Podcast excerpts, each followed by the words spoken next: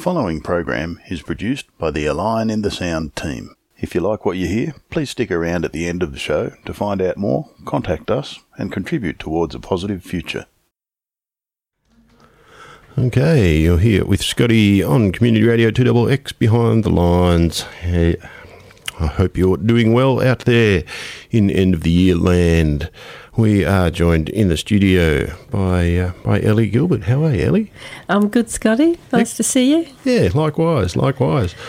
Ah, how's your uh, holiday period been going? Uh, well, it's busy times. We catch up with lots of things, and we've got lots of grandkids, and um, great. The struggle doesn't stop in holiday time. it doesn't. It doesn't. Just uh, yeah, just the Yes, yes, a lot of other things. But uh, right, right now, um, I guess uh, a good place to start. Um, longer term listeners will be familiar with the uh, the Lake Cowal um, the Lake Cowal fight out uh, sort of four hours northwest of here, um, near near Forbes and West Wyalong and such. Uh, how, how have the floods affected? Um, well, I suppose we should just introduce Lake Cowal for those who aren't long term listeners, shouldn't we? What is Lake Cowal? Um, Lake Cowal is a jewel in the landscape. It's an ephemeral lake right in the very middle of New South Wales. It sits between the Lachlan Killara River and the Murrumbidgee, and it's ephemeral. Uh, and over time, it looks like it works on a 20 year cycle. So 10 years of water and 10 years of dry, and averages in between. Mm-hmm. And it's been dry since uh, for 10 years. And we've been trying to stop a cyanide leaching gold mine um, from foreign mining companies. It's now owned by Barrick Gold, which is based in Toronto, Canada, owned by Peter Munk. And because I married into Wiradjuri in that area, I had a fairly good idea what the lake was about, how important it was, and it's no place to put a cyanide leaching gold mine. Because when it floods, when it floods and the big floods come, um, that area becomes an inland sea. So when Oxley was exploring in the 1800s, he thought he'd found the inland sea. It was such a vast expanse of water. And I read up all the stuff on flood mitigation, and the departments of water all admitted um, they can't mitigate a big flood. So it's not the place to bring in 6,090 tonnes of sodium cyanide every year to heap leach gold. Apart from the fact um, the mining company's desecrating a sacred site, Lake Cowal Sacred, and um, with Neville Williams and um, people at Condobolin, that's 80 kilometres north of Lake Cowal, that's where the Aboriginal community is of traditional owners there. Um, many people tried to stop the mine, and the whole area is is or was covered in artefacts. And we tried to use the New South Wales um, National Parks and Wildlife Act to protect the artefacts because it, the place was absolutely covered with them and it's a sacred area. But that, as people now know, the Act is one for protection and destruction. So it doesn't matter what you do or how you consult. In the end, the Director General of National Parks makes a unilateral decision, yes, there can be a consent to destroy, and not even the minister um, can revoke it. That is the state of the legislation in New South Wales. But because we um, took the mining company on, they ended up having to GPS the artefacts they were picking up. And they got to about 2,500 and stopped giving us the inventory. But recently, we've just got a supporter to enter the data into a spreadsheet, and then my son's been able to plot where the artifacts are, and it just shows, you know, as we know because we saw them, artifacts everywhere. Um, but where the tailings dams are, the tailings dams are set back from the lake. Um, first of all, I should say the pit they're digging is about a kilometre in diameter. And they've gone down to about 200 metres and they want to go another 200. It's just crazy. Uh, the tailings dams are set back a couple of kilometres, but they're each uh, one kilometre square. And in that area, it was gilgais, and gilgais are like mini wetlands, little circles of depression across the countryside. So when it's wet, they become mini wetlands, and it must have been the most amazing place to camp because it was c- covered in grinding stones and axe heads and tools unbelievably so. So many that the archaeologist, who was actually trained in Toronto, where the mining company comes from, Colin Pardoe, who was employed by Barrick Gold, um, there were so many artifacts there. All he did, he, he did 10 metre square quadrats, uh, recorded what was in there, left the stones in a heap, and then the consent to destroy got signed, which is an absolute crime. Um, because Lake Cowal's one of the oldest lakes in the world. And Wiradjuri are probably some of the oldest peoples in, people in the world. And we're, we're desecrating an area uh, equal to um, Uluru and where the West Australian gas plant wants to go and where they want to build the bridge in Tasmania. So these are extraordinary records of humanity. And Lake Cowal is sort of, in a way, a bit similar to Lake Mungo, but it's still a functioning lake and there's still a functioning community belonging to it, whereas Mungo gets all the press. but if people really looked at Lake Cowal, they would find it's as old, if not older, and who knows what else is there. We also know um, now that a, a, skeleton was found way down in the pit. One archaeologist just dismissed it, saying it couldn't be possible, whereas there are also tunnels through that country. And so that's what the old people have told us there's good and bad out there. And by disturbing it, it then creates incredible mental harm to the group, which is a factor of genocide. So the whole community is actually suffering now for what's going on. So that's a little introduction to Lake Cowal. Yeah. And the story doesn't stop because now, after a drought, we have massive rain. And um, Chappie flew over the mine uh, with some photographers on the 21st of November. And those photographs are up on the website now. We've got a website back up um, www.savelakecowal.org uh, where you can see those aerial photographs, and the water then was lapping at the walls of the mine because the the bund wall they put around the pit, which actually goes, the pit was actually half of the pit is part of the lake bed. Then they build a wall.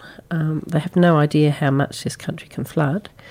So those the photographs you see at the moment is when the lake's seventy percent full, and that's before this last lot of rain. And since the photographs um, Cowra, the Lachlan Killara River at Cowra was 12 metres high. Forbes, it's been 9 metres high. Uh, Eugowra on Mandagery Creek has flooded four times in a month, up to nine metres. Yeah. So last mass- week it was flooding. Last week yeah. it's flooded again. So massive amounts of water are going down the river.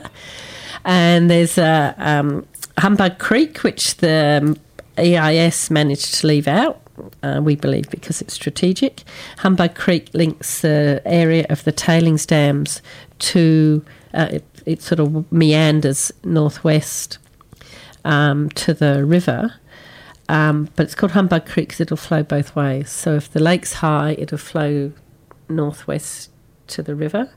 But if the river's higher than the lake, which is what I think is going to happen, it'll flow southeast back to the area of the tailings dams. So very soon we'd like to do another flight over and see what's happening. Yeah, that's right. So if there's any pilots out there or yeah, we've got a pilot. We just yeah. need the money. That's all, and we'll, we'll, we'll go out. Yeah. So, there, are there any reports of what's happened since November? Uh, yeah, I went out there uh, a little while ago, um, just on the ground, and the water birds were coming back. The stilts and whatever. Yeah, well, how many how many water birds might you expect in a full Lake Cowal? in a full Lake Cowal, um, people, if people really want to know, they should look up the work of Vestjens, who was a CSIRO scientist, and unfortunately he died um, too early. But he has done the main longitudinal study of an inland ephemeral lake in Australia, and it was Lake Cowal. So we have records of the numbers of birds that come, and they come in their thousands, like 20,000, 30,000, and they breed there and they feed there and they build their nests because the lignum is um, lignum's like a tangleweed. It's a bit like a blackberry bush without the leaves. It's okay. a very wiry thing. So when the water comes up through the lignum, it becomes a structure for the nests. And the only good thing that's happening out there at the moment is because the mining company in the drought couldn't get enough water, they bought up the um, agricultural land to get the water licenses to then pollute. But it meant the farmers are no longer ploughing the lake bed for wheat, and uh, part of part of the lake bed was never ploughed cane grass and lignum, but the bits that were ploughed are no longer ploughed, and the lignum's coming back. So the lake bed's regenerating. Just happens to have a massive cyanide leaching gold mine next door. but it's quite interesting to see. Like it's about uh, two meters high already. The lignum. Yeah, So right. After all this rain, it, it shows the power of regeneration. Um, so yeah. I think comes next September there'll be a lot of water birds there. Yeah, great, great. Now, um, I should just say that uh, there's a list of all the threatened species, and that'll be up on the website soon. Um, it's been up before. Um, a huge number of threatened species live at Lake Cowal, and it totally warranted being protected. And it's only sort of the corrupt planning of New South Wales that enabled it to happen. And there's now um, they want to expand the mine double the size and double the life, and they've used this 3A of the Planning Act to try and do it. And uh, basically, the bigger the project, the less public scrutiny. But now the ICAC, the Independent Commission Against Corruption, has investigated this 3A of the Planning Act and said it's totally wrong, totally corrupt, should not ever happen. And that's what we've been challenging the expansion of the mine under. So there are a few powers that be realizing, I think, how absurd this, this planning is. And I mean, look at the floods now. You can't blame the country. The country always floods and has drought and fire. But if you build your houses in the wrong place, they'll get ya. um, Yeah, then sooner or later you get got. Yeah. yeah. So, um, so what's a cyanide leach gold mine? It's an environmental disaster waiting to happen.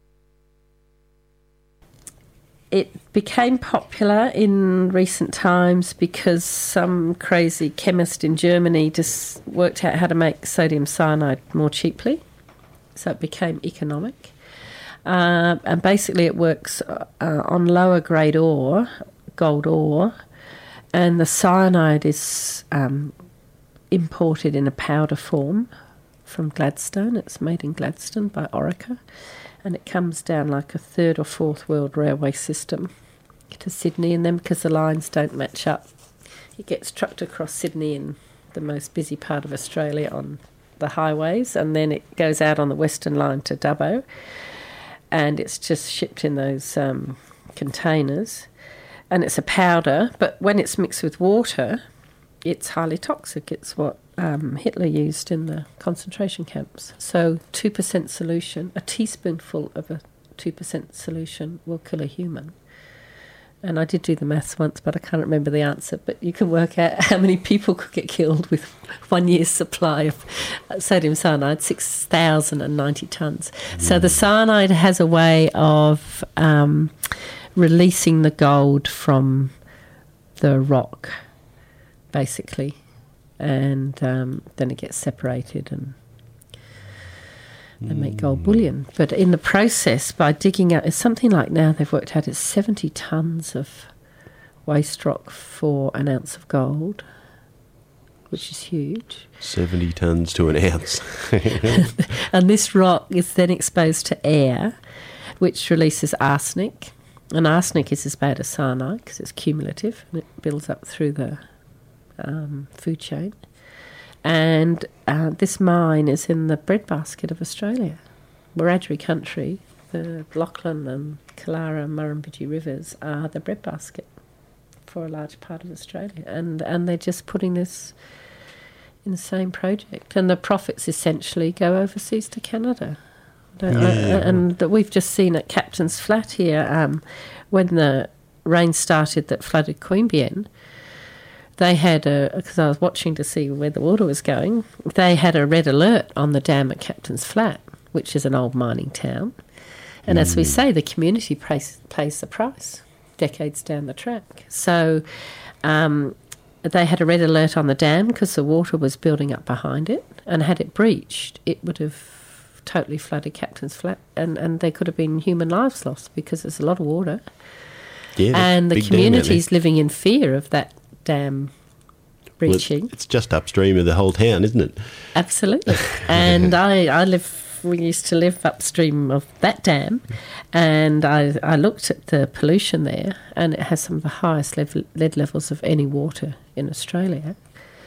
And I got onto state pollution control as it was years ago, and I said, "Well, what's the answer?" And they said, "There is no answer. The only answer is to divert the river away from the from the reservoir. So if it breaches, it's it's a catastrophe. And it's the same with Lake Cow. They're going to end up, unless we can halt them, with tailings dams 15 stories high, made out of the contaminated sludge and left on the floodplain forever. And who's going to pick up the pieces when the dams breach? So I guess what you're saying is the, uh, the the ore is dug up and crushed up, and it's treated with this stuff to make all of the all of the metals, I guess, soluble in the in the ore itself. So then, with this water soluble stuff fall through it, you make a great big pile in the middle of a lake bed and leave it there. No, the pile um, is not on the lake bed. It's about two or three kilometres west of the edge of the lake. But in a major flood, it does become a lake, becomes an inland sea. And I actually predict we will get photos of the tailings dams just sitting up above, surrounded by water. Because um, my old sister in law ended up living with an old guy who's recently died, and he worked all that area. An old Aboriginal man, who'd worked all that area with the farmers and irrigating. And he'd say sometimes it would take half a day for the water to go across a paddock because it's so old and complex hydrology. It would go down and fill up aquifers and sometimes with little aquifers just beneath the surface. You could hear the, if you dropped a stone, you could hear the, just like a tank of water. And he knew that country like the back of his hand, and he'd seen the floods. And I said to him one day, I said, you know, well, where does the water really go? And he says, well, it goes to the railway line, which is back behind the west of the tailings dams. And he says it goes straight out to Manor Mountain. He's seen a sheet of water straight out to Manor Mountain, which is about 20 k's north. And that whole country goes under and we are in a wet period, so it remains to be seen what happens. Mm, well, cross your fingers, I suppose. What what would happen if, if those if those places got sort of into the water? It's well, as we've always said, it's a disaster waiting to happen.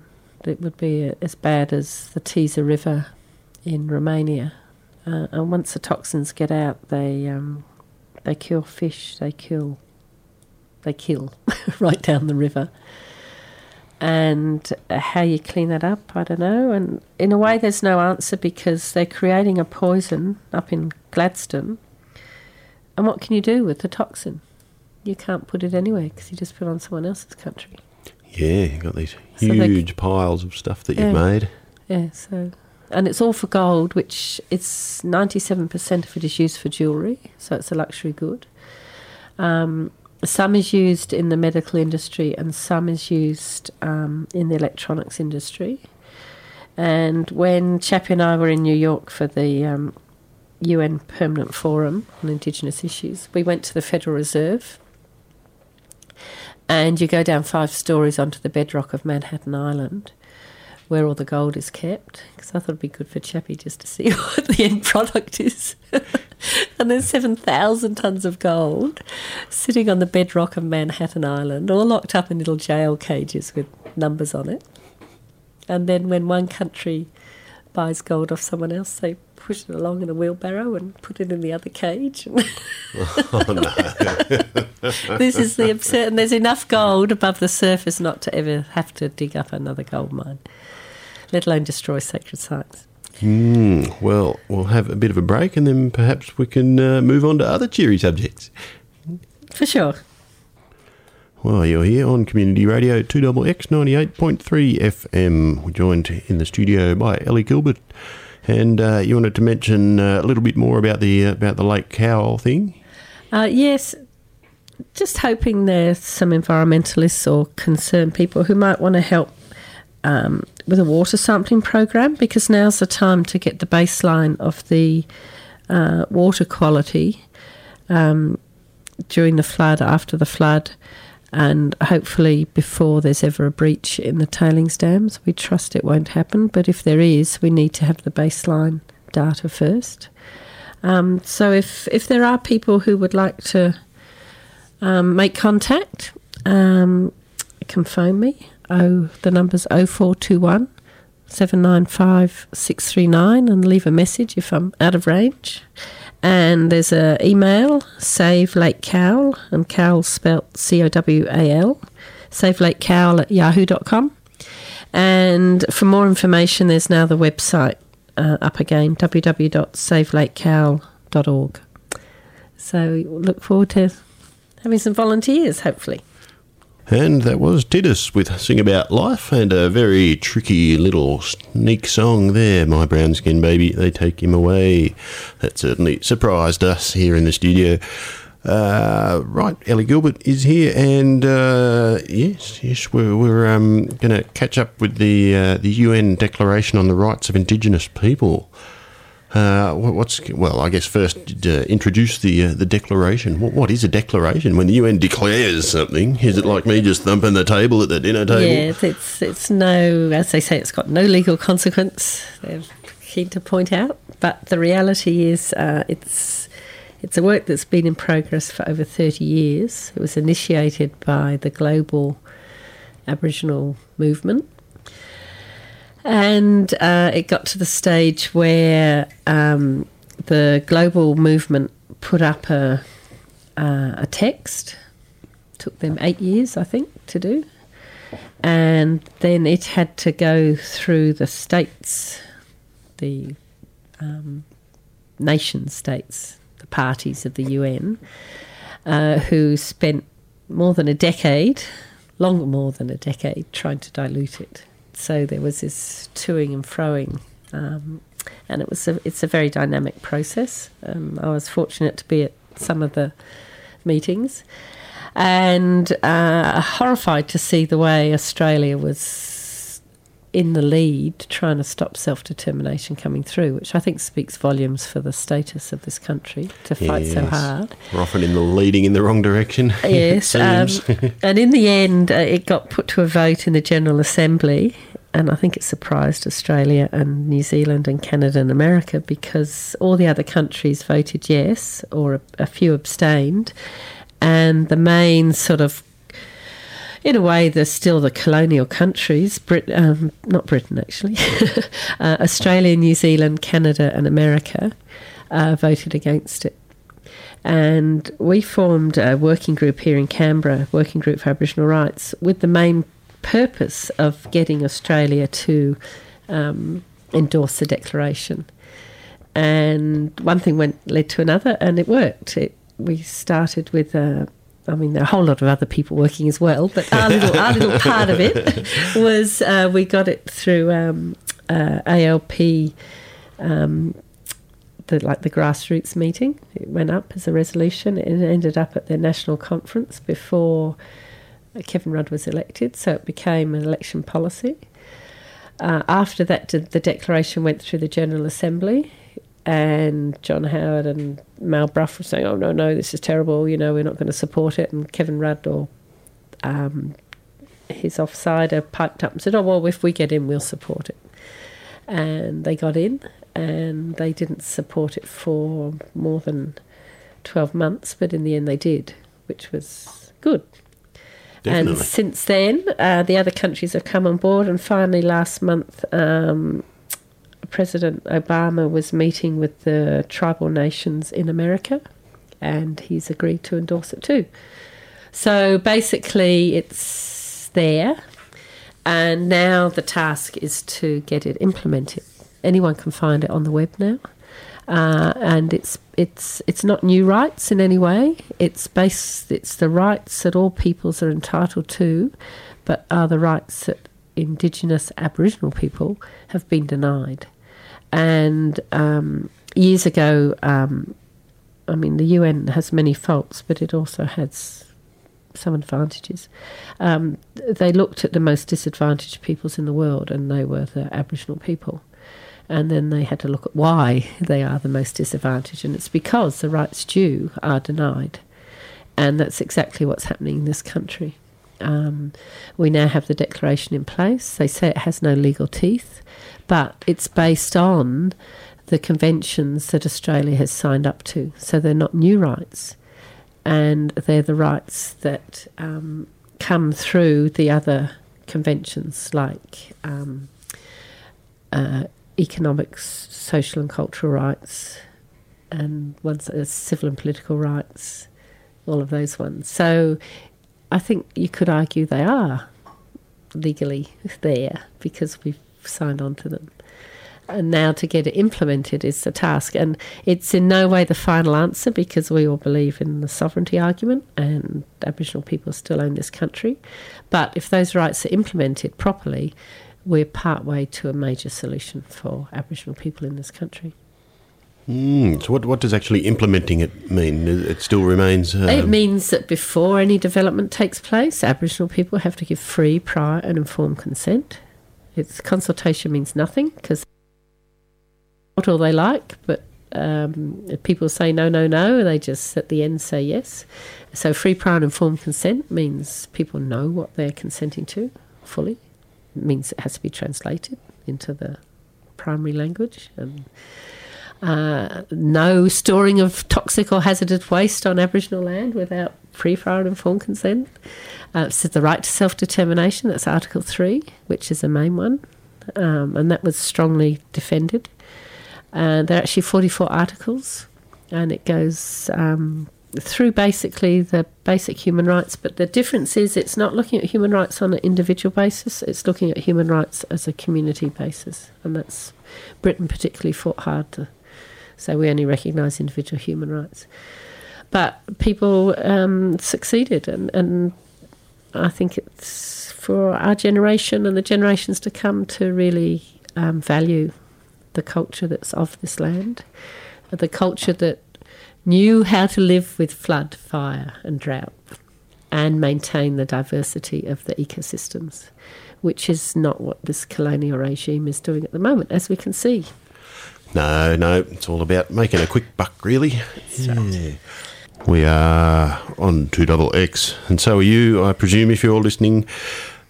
Ellie Gilbert's in the studio. I'm Scotty. You're listening to Behind the Lines. The time, the time is 10:32, and uh, yeah, we're going to uh, we're going to chat a little bit more. There's uh, there's uh, a bit more. Well, of course, there's, some action going on in the courts.